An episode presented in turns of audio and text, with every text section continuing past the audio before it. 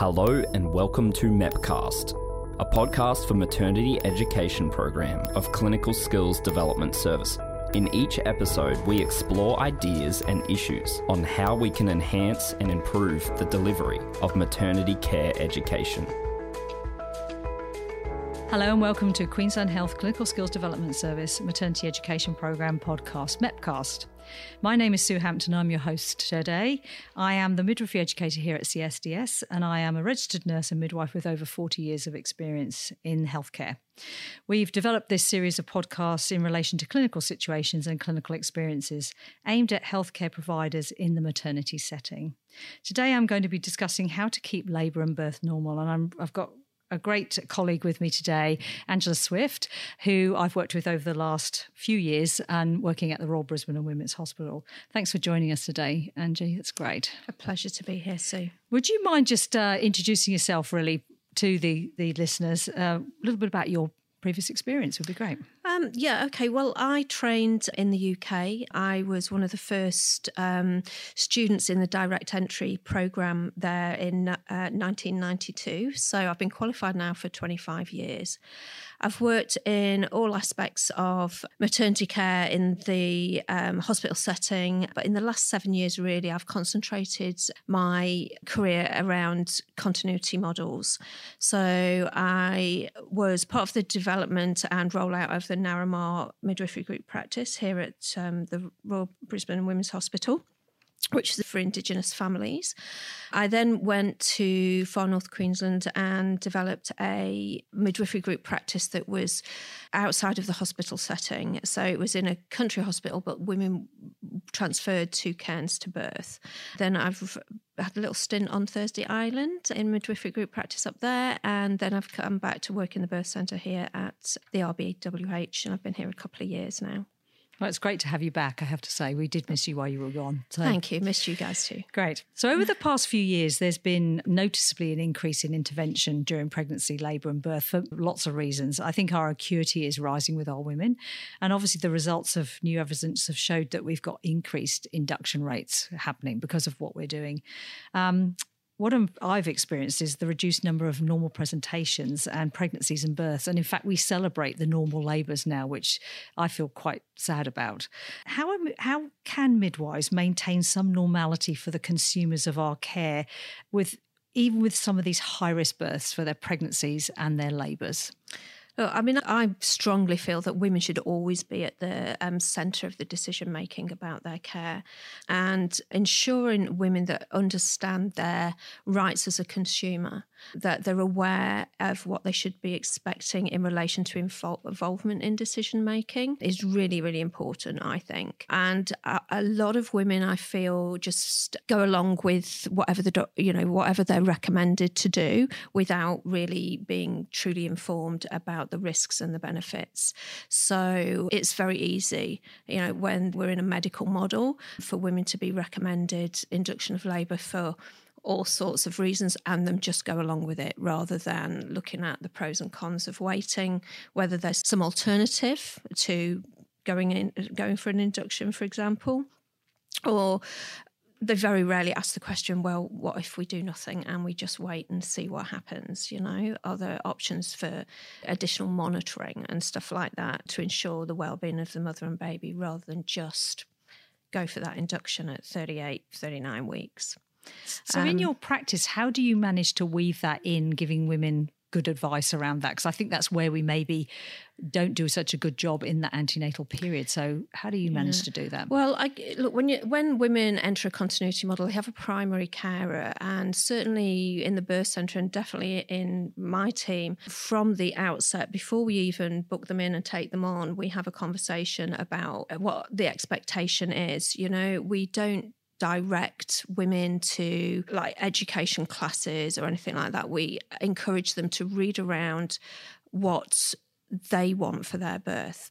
If they want a natural birth, read around that subject and come back to us with what they want to do, whether that's hypnobirthing, calm birthing, whether they're into meditation, yoga, all these things that will um, enable them to be in control of their bodies, what's happening to them, grow their confidence as mothers, and believe in themselves to be able to birth their babies. I think that's like a huge thing for women to believe in themselves, you know, that they are able to do this without intervention and without having to do anything other than just be women. The interesting thing is you've mentioned your continuity of care model, mm. and you obviously work in the birth centre, which is a low risk model. How do you think we can give all women access to continuity of care, even when they're in that high risk situation? Because often they're the women I think we kind of miss out the good continuity. Yeah, well, I mean, I've worked in all risk MGPs with very high risk cases, and just having that one person that they can go to makes a huge difference. Even when there's like involvement of multiple other specialties in their care, having that one person that can coordinate it all, bring it all together, explain things to them, take time out to have have discussions with them about what their wants are and then their particular needs are, I think goes a real long way in building their confidence and making them feel that they're in control and they've got some say over what is happening to them. I would really love to see more midwifery group practices that are specialists. So, specialising, say, for example, in women who have drug and alcohol problems, maybe like social issues. Certainly for women who have uh, language difficulties, you know, if we had just a little group of midwives that had a real good um, relationship with all the interpreters and, you know, could just set, set up all of uh, their whole care through that one interpreter with one midwife, I think would make a, a huge difference to outcomes. These are the groups of women that have the poorest outcomes, you know, for themselves and also for their babies. We know, we absolutely know that having a continuity with a, or a small team of midwives or one midwife will reduce the risk of stillbirth by about 14%. You know, they're less likely to go to the neonatal unit, they're less likely to need an epidural, more likely to um, have a spontaneous vaginal birth. All of these things we're, we're seeing become less and less in, in the mainstream, in you know standard care models, have about a 10% cesarean section rate in the birth centre. And I know that's the low risk women, but we have an awful lot of first time mothers, and it's still that low. You mentioned the Ngarrama MGP yeah. that you worked in, and I think that gives you some comparisons, really, mm. which you had some high risk cases in, in, that group, didn't you? We absolutely did. So, thinking back, and I know it's a few years since you did mm. that, can you can you remember some of the differences you made to the outcomes for um, those women? Well, yeah, I mean, it, we won some awards with the Round Table for the model that model of care for Ngarrama, and just within the two years that I worked there, we found that the outcomes for mums and babies were on par, if not better, than for mainstream care for that group of women that was, you know, were previously having the, the poorer outcomes and more likely to have premature births and special care. Two years in, we weren't seeing that at all. We were doing really well. So, did you find with that model that those women tend to engage better with the healthcare professionals? Because I think that's something that's often a, an issue, isn't there, in those Ngarrama yeah. situations, is that women actually don't engage or families don't engage. So, did you find that that was one of the benefits? Yeah, I mean, the women that chose to come to Ngarrama, and it was open to all Indigenous families, whether it was the father, the mother who identified it, didn't matter, they were able to access it.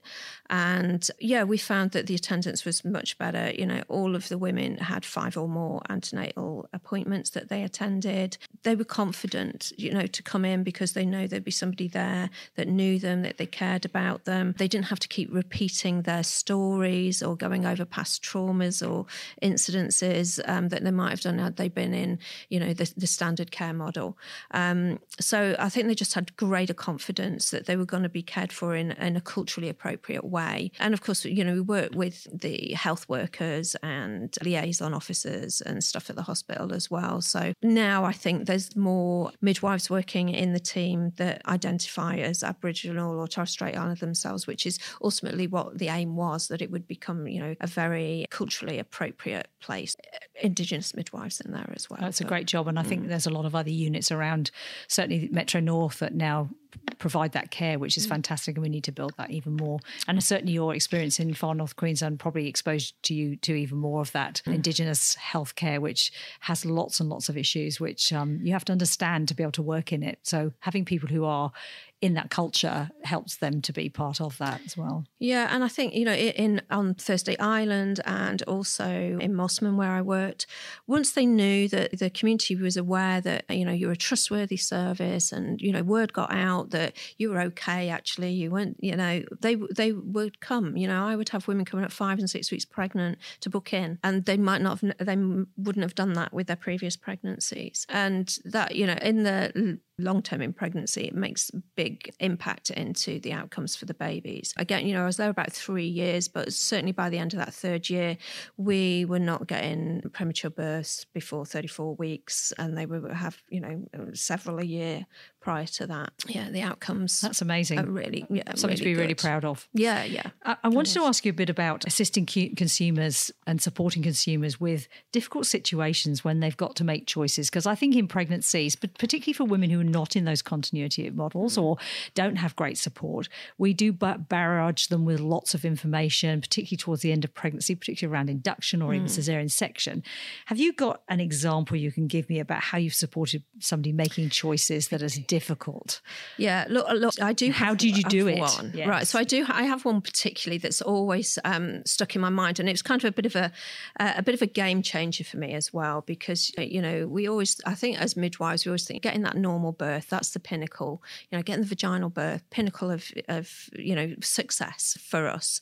But this is a slightly this is a slightly different story. But I had when I was working in all risk MGP, I had a woman come to me and she was really just still dis- distress. Three years on since her last baby, she was a, a cesarean section, and she'd spent the last three years beating herself up basically about whether she'd made the right decision. Should she have given in to the doctor's advice to have that Caesar when she did? And all, you know, lots and lots of questions. She was in a continuity model back then, but she went two weeks overdue, was then induced, which took time. She got to three centimeters and she was so tired, so exhausted. She said her midwife had run out of hours. There was no one that she knew to look after her. The doctor came in and said, Oh, you know, we could just go for a Caesar. And, and she went for one. And she's always wondered, she'd always wondered whether it was the wrong decision and could she have had that vaginal birth, the natural birth that she really, really wanted.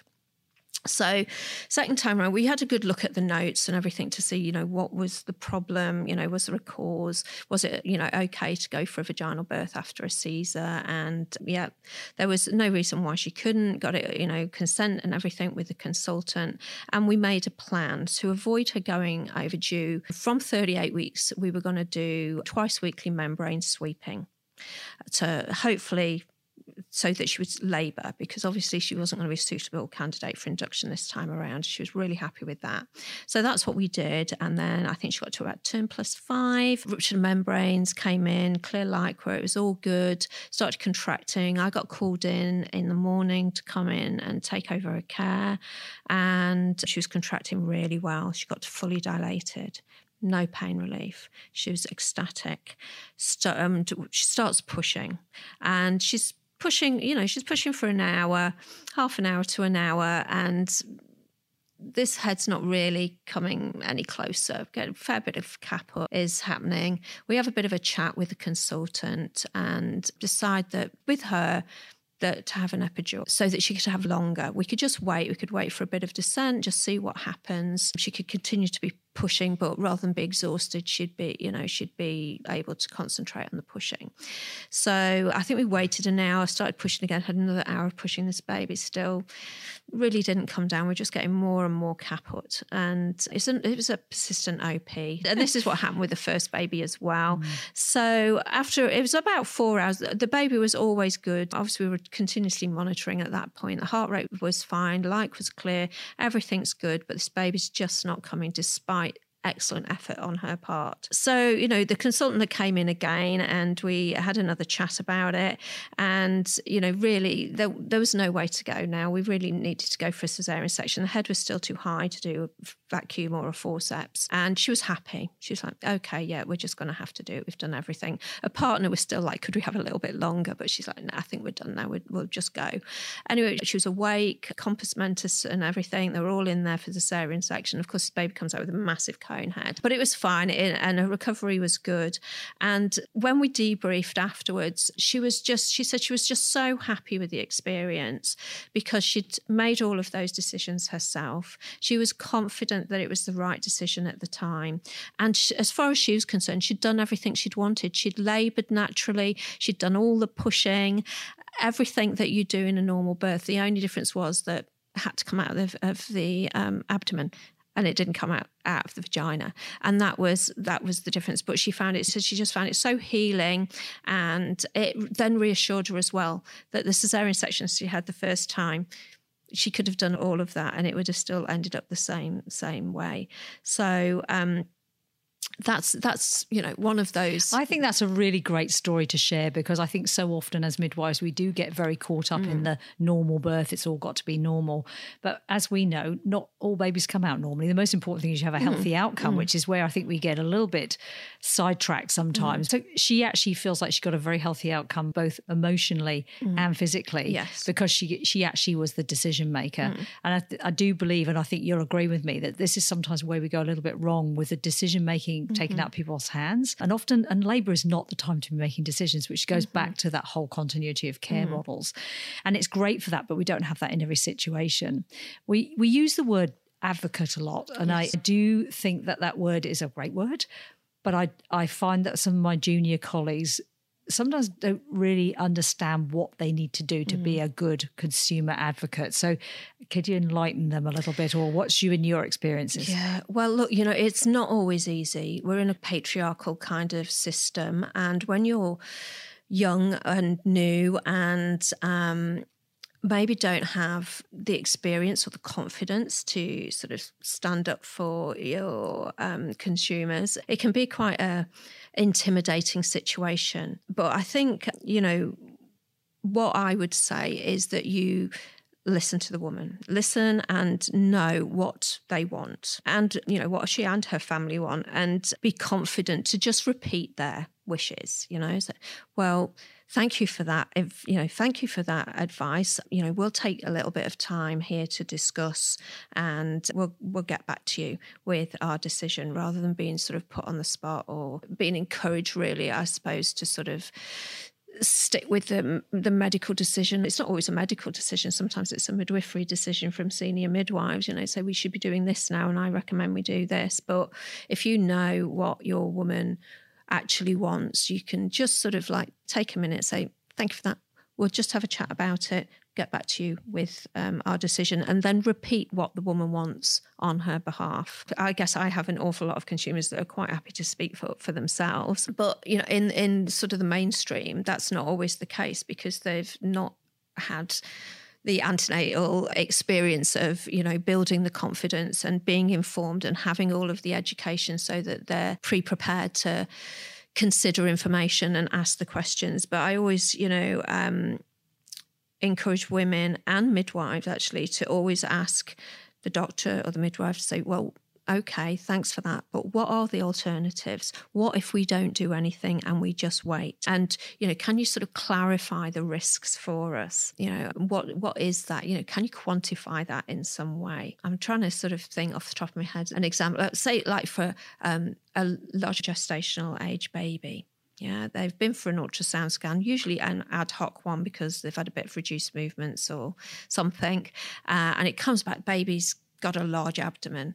And we have, you know, there's certain clinicians that would say recommend induction at 39 weeks, by 39 weeks, because this is going to be a big baby and you could have a shoulder dystocia. Most women will hear that and think, oh, I've got a huge baby on board and I could have a shoulder dystocia. So, yes, I'll have an induction without actually really understanding that ultrasound scans can be highly inaccurate, that the chances of shoulder dystocia are actually quite small, even with a large baby.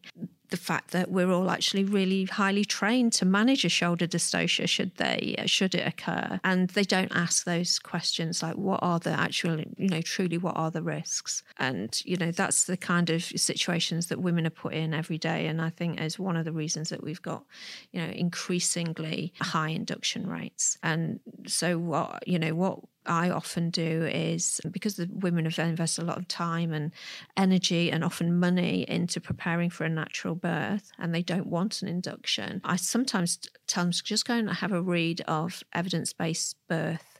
They do some real good, balanced, research based consumer information on that website and they go away and they have a read and they come back and go yeah but the risk is small and it's just you know shoulder dystocia so they might not go in the bath for that reason, but there's no reason why they just can't wait for things to happen naturally and stillbirth in the environment that they want to be in. I think that's a great answer, and certainly the question, the way you pose those questions, and I think it's the the asking why are we doing this, and I think for the midwives mm. listening, if you're ever asked to do something, I, the thing I always teach junior is is ask the question why. Mm-hmm. If you mm-hmm. can't answer that yourself, then you need to go and develop mm. that conversation with whoever's asked mm. you that question as to why you're actually doing something. I think an example for me and, and your smile at this is, you know, the women coming into the main system, it is in examine them, do their observations, do a monitoring and and next stage. And I can remember when I was first working here, I was asked why I hadn't examined somebody. Well, I hadn't mm. actually really assessed her properly because I needed to spend time with her and assess her contractions. So I think there is that. It is sometimes they got caught up in that process that we yeah. we end up in the in the main system. And if nothing else, I think we can encourage our juniors to just step back sometimes and think, why am I doing this? Mm. It's a really good question, but that was a great answer because you talked a little bit about fear. Mm and what that does to people. What what's been your experience of when people are very fearful about coming in to labour? What do you find happens with those women? Well, labours sort of wane, don't they? When somebody's afraid, what happens is the adrenaline takes over and it subdues the oxytocin, that is the hormone that they need to feel safe and confident and helps contractions. So you very often, even you know, even in the birth centre, uh, sometimes when you know women are so excited and they've had a bit of a scary journey in the car on the way in, when they get to the birth center, those contractions that have been, you know, three in 10 for the last hour and a half sort of fizzle a little bit. But it is, it's about letting women be, I think.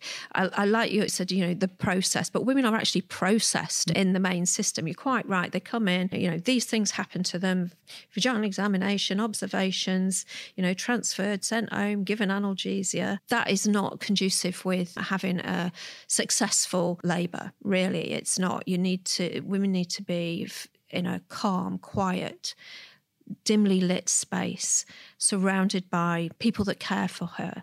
And she needs to feel loved you know that's what gets oxytocin going. Um, so very often when women come into the birth centre they're usually in good labour. And if it's sort of fizzled out a little bit i will just leave them alone in there you know. I'll do a set of observations we'll pout the contractions have a little listen in. And then i'll just say you know just set yourself up have a rest have a drink have a cup of tea have a shower whatever you want settle yourself in. And then i'll go back. And then usually within an hour things have started to heat up again because they've settled down the oxytocin's back up the adrenaline has settled. And you visibly you can you you can see this happening. Obviously your birth centers are very much a, like a home from home environment so mm-hmm. it does have a great feel about it how can we kind of improve our environment in a in a main system where we've got to be able to deal with high risk women as well as low risk mm. women? How would you prep if you were taking somebody, say, into a birthing room that's not a birth center style to get it to be less confronting for them and for their families? Yeah, well, I guess I, just all the same things that we do, uh, you know, I do in the birth centre. So I, you know, I tell um, women to bring in things that are going to make them feel comfortable. So whether that's like a pillow from home, whatever they want to wear, you know, I have women that have their birthing dress that they come in and they and they bring it for all their, you know, all their um, labours. They wear the birthing dress, or it might be a sarong or something that they feel comfy in. To bring it like aromatherapy oils that they like. We've got diffusers and things, you know, so we can make the room smell familiar. And again, uh, you know, sometimes if they if they don't need the bed, so if they're not on epidural and they want, you know, want an active birth, push the bed out of the way and bring out the mat into the middle of the floor and the bean bag and the ball. All of these things are available in um, the main birthing suite as well as in the birth centre. Utilise the shower. Water is an incredible pain reliever. It works extremely well. Dim the lights get some gentle music going. All of these sorts of things that are just going to help the, the natural oxytocin to bubble up and get things going. Yeah we touched on that lady who comes in and doesn't get going, and you, yeah. you've explained that you leave people for an hour. Mm.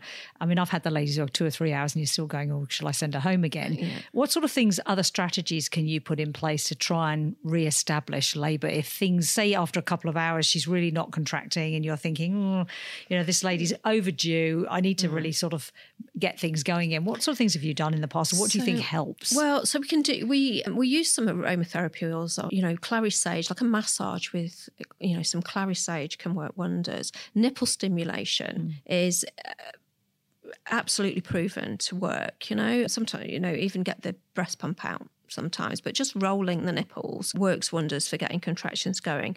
We can do some pressure points as well, you know, that can help. There's uh, spots on the feet, like the little toes and the back of the heel, that can help with uterine contractions too. And I've used things, you know, pressure points to avoid putting syntocinon on up in the second stage, and and it and it works. You know, it does definitely work. So those sorts of things, you know, you can implement as well. Just you know, getting people moving, going for a walk, those sorts of things can also also sort of get things to heat up without having to go straight to the drug cupboard and get the oxytocics out. You can try other things first. Mm. I think something that always sits with me, and I learned this many, many years ago, is the, you know, the primip, who's been in labour for probably, you know, overnight, mm. hasn't really eaten since the night before they arrive, you know, three, four o'clock in the morning. They've been contracting really important about testing their urine because if mm. they're dehydrated, that often is part of what the problem is. So, do you agree with me that trying to get them yeah. to making sure they're not ketotic and then yeah. getting them to have little sips of fluid and even something to eat because we don't run a marathon without mm. energy and we are about to run a marathon probably backwards actually for your first first labor and mm. birth so that whole simple strategies i think we've kind of forgotten how to do that i think in a way i've often seen totally. colleagues sending women on the stairs which i think mm. you know another good one is mm. sending them for a walk around mm-hmm. stomping doing the squatting positions i know that one of our colleagues who's now retired used to do a lot of that and it work it does mm. work mm. if it means we're going to prevent intervention it's a good philosophy yeah so i sometimes actually, you know, I, I absolutely agree. They they are running on empty sometimes if they've been, you know, in uh, early labour all night or for 24 hours beforehand. So I often send them down the stairs to level one to get something to eat, and I get them to crab walk all the way down because that can help rotate the head and stuff as well into a more optimal position for birthing. So, so um, can you yeah. just explain to the listeners what you mean by a crab walk? Because they're probably all imagining. Yeah. So hold the banister and sideways walk. Yeah, down the stairs. Bluey. we do the crab walk. Yeah. So I, I, get them to do that, and that can be quite helpful as well. Particularly, I find it yeah really helpful with multis. You know, they can sometimes go off the boil, and it, just yeah, just doing that that's a lot of stairs down on. to level one. It is. It is a lot of stairs. So they do have to come up the stairs. Or no, they can the use lift? the lift to come back up. but definitely, I send them down the stairs. Excellent. Mm. I'm sure you've had the experience of the client who does really well, labours beautifully. You've explained you one, the lady who had the cesarean section, mm-hmm. but has slow progress. And mm-hmm. again, we have a bit of a clock on us at mm-hmm. times. Mm-hmm. And being faced with possible augmentation, possible intervention that they maybe don't want. Mm. Um, You've talked about some strategies. What sort of things have you implemented in those labours where women are actually probably, you know, six centimetres and are getting slow progress? What sort of things have you done to try and expedite? You've talked about pressure points and things. Anything else you can explain or um, give examples of?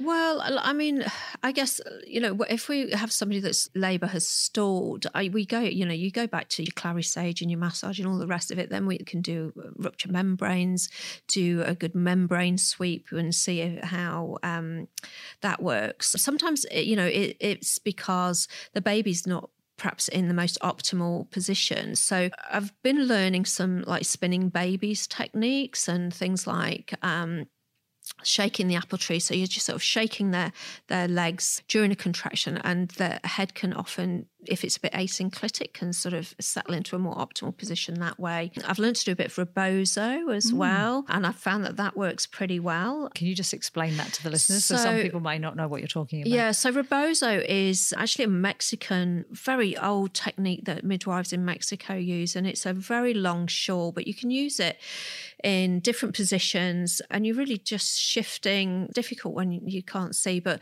you're sort of just jiggling jiggling the the the abdomen abdomen you know between contractions sometimes with contractions and it and it helps the baby get into a more optimal position for birthing. How do the women deal with that when they're contracting? Are they okay with it? They like it they like yeah. it. Interesting they quite like it. Yeah.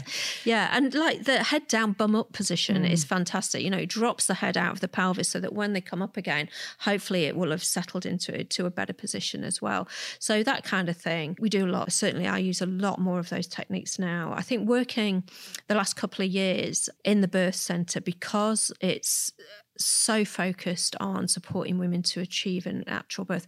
I've learned a huge amount. So, you know, I've been a midwife a very long time, but you never ever stop learning. And I've yeah, you know, applied so many different techniques. And now, when I have a woman that does need to go to the birth suite, we still employ all of those techniques. And I assure them, you know, we'll still try and make this as natural and an experience as possible, even if you've got a monitor on and you've got a drip going. You know, we can still go in the shower, be upright. You don't have to be laying on the bed and, you know, or have an epidural if you don't want one. And I assure them that they can labour with Syntocinon without an epidural, you know. Absolutely totally. Uh, they totally can. Mm. I think something you said, which really rings true with me, is you know doing that rupture membranes at the right moment. Mm. Teach people that that's your ace card. You need to mm. keep it up your sleeve because it's the one thing you can do that can bring mm. back labour if you if you have stalled. The whole ARM thing, because the woman's dilated, is if she's contracting, why are we doing it? It's back to mm. that question of why am I actually yeah. doing this? Is it actually essential? So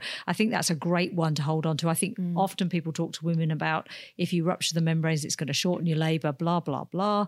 But we know, we both know that that's not necessarily the case. There are situations where you have to do rupture of membranes, but I think from the normal labour who's low risk, don't do Leave it. Leave them alone. Leave Stand it alone. Back and watch. Yes. Sit on your hands is yeah. the best one. Yeah. Um, and again, I think from because a lot of people come from into midwifery from a nursing perspective, mm. they very much into that got to be doing all the that's time. Right. I certainly learnt as a midwife in a midwife led unit, that's where I learnt to sit on my hands and actually not do anything. And I heard a GP obstetrician actually from Stanthorpe one day teaching some junior doctors here at CSDS. This is a while ago.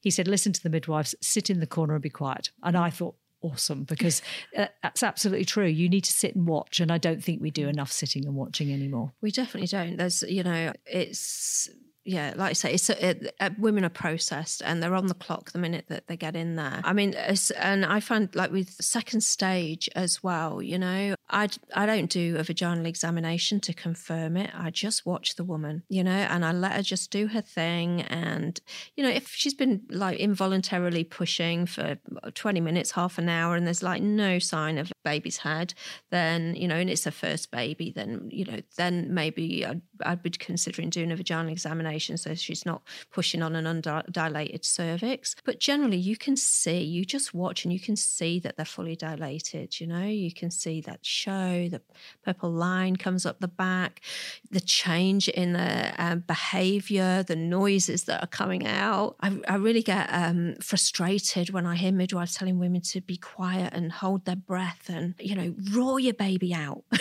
you know, just do it. That's what we're meant to do. And there's absolutely nothing wrong with that. And I think that whole, I can remember working with a student a couple of years ago, and and I actually said to her, we ought to just open our bits and pieces. And she looked at me very strangely mm. because I was watching this lady mm. doing nothing. I was just sitting watching, and she after we had a baby. It was her second yeah. baby fairly quickly after that, mm-hmm. and she said to me, what did you see? Oh, well, I saw that transition from the behavior. Yeah. But because we do use drugs and we do use epidurals in quite large quantities, midwives are not experiencing mm that change in our women. So being able to recognize that, and that was a really good example of looking for all those signs. mm And there is no need to do another internal examination mm unless you don't have any sign that this baby's coming. So I agree with you. I, I always say to people, this is very primeval. It's back to the animal kingdom, and we are part of that. Yeah. And that's why, you know, if we had choice, we'd probably go in a cave where it's dark dark and it's secure and it's warm. Mm-hmm. So we need to make our environment like that as well. You talked a little bit about optimum fetal position, mm. and I mm. think OP labours seem to be increasing. Whether that's because we're not as fit, we don't get down on the floor and scrub our floors anymore, and we use we sit in our chairs. What sort of things have you tried to actually improve that position? Because I think that does often cause awful problems for midwives trying to improve yeah, that position. So, well, antenatally, um, but I have Joe in my team, who is the spinning babies guru, mm-hmm. and you know I've learned a lot from from her experience and education as well. But we tend to give women like exercises to do, you know, lots of head down, bum up sort of stuff, lunges, left side lying release. All of these things have been shown to really encourage that baby to rotate into an anterior position before labour. You know, and in labour we continue to do those types of things to encourage that baby around. We actually, you know, I've, we don't have very many OP labours from our cohort of women recently since we've been implementing these exercises antenatally. And I know it's you know it's only anecdotal. We haven't done like a, a study on it, but the women also feel that they're doing something, and it gives them confidence that you know the stuff's going to happen if they do this stuff. It, will all be okay. You know, rather than being told, "Oh, well, your baby's posterior, so this is going to be a long, painful, backachy type of labour. And you say, "Right, well, that's okay. Well, just do these things." And and it does seem to work.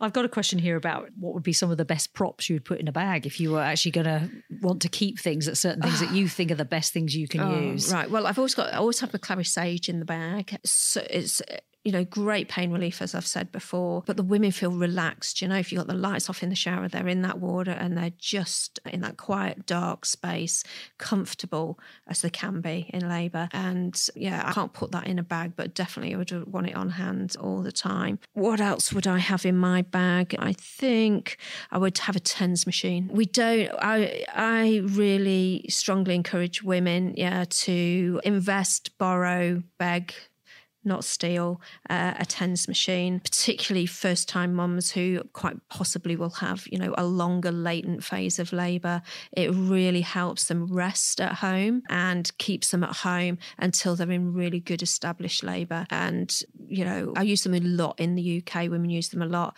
not so much here, but they're having a bit of a resurgence. And I think Aldi had a bit of an offer on recently where they were about $40 or something like that. So definitely a TENS machine as well. You don't need to have like a, a, a rebozo scarf, but just a sheet, something like that, you know, just little things like that. Something that, you know, for massaging. I honestly think we could talk forever. So I'm very mindful of the time. So I think what we'll do is I had a few more questions, but I, I think what would be really good is to have a second series of this around normal labour and birth because yeah. there's so much we could talk about. Mm. But from today's discussion, what would be maybe one or two key take home messages to our listeners so that they have something that you think is really mm. important as a midwife? Education. I think educating and empowering your women to be in control and involved in the decisions that are being made around their care, making them feel that they are in control, definitely, and they're the centre of it. It is not just about having a live baby at the end of pregnancy, it's how we get there that is important, and that women are central and in control of everything that is happening to them for sure. That's great. So I think that's maybe not just one point, but several. Yeah. And I think just trust women, trust women to birth their babies. They can do it. You know, we haven't changed that much in the last 10 years that we've suddenly become disabled around childbirth and we can't do it anymore. I think we just, um, you know, need to trust women, stand back, and watch and you'll see that they you know they're able to give birth without all of the bells and whistles and interventions that seem to be employed in the majority of births these days. Sounds great. So I think I'll just recap on some of our discussion okay. today, if that's okay. Some of the things we've talked about is maintaining normality when intervention is required. And I think your example around the lady who had the cesarean section was a fantastic one to talk about. How continuity of care models can be, we need to increase those. And it's obviously you're very passionate about that, mm. and so am I. And hopefully in the next few years, we will see more MGPs, which I think is probably the answer for those higher risk women. And how we can support clients making their decisions when there are difficult choices to make. It's not easy and it's definitely not the best time when somebody's labouring. So that antenatal period is so, so important. How to improve our environment to assist the, the birth process. You've talked about calm, quiet, music, just even in our bigger birth suite environments, you can make that work. And how to be a good advocate for our clients. We're there to support them, we're there to make sure things are safe. I often say I'm like your guide for the day. I'm not here to tell you what to do, but I'm here to guide you.